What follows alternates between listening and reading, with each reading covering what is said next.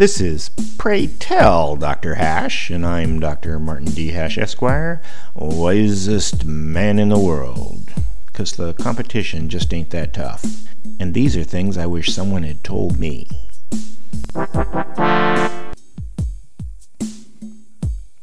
Today's topic implicit trade barriers. Americans shop for value, the most bang for the most buck.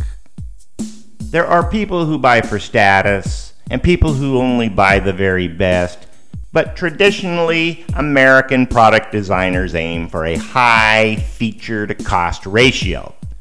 So much so that we take this strategy for granted.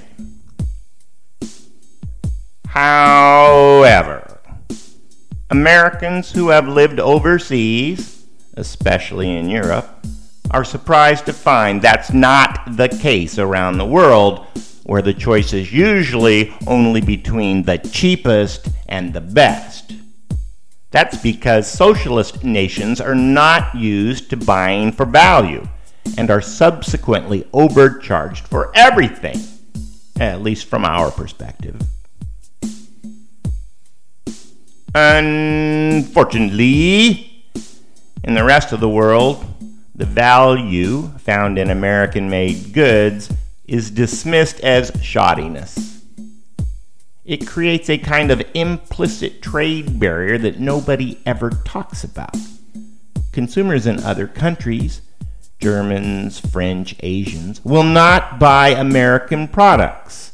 It's unfashionable, and American goods are considered inferior. American car makers have really suffered from this. Ask any foreigner, and they'll say American cars are poorly made. Same with electronics. Definitely with food items, which are considered junk food or even unsafe.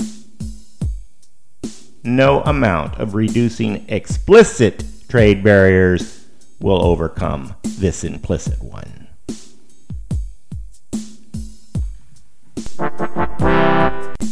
For more, see my website at martinhash.com.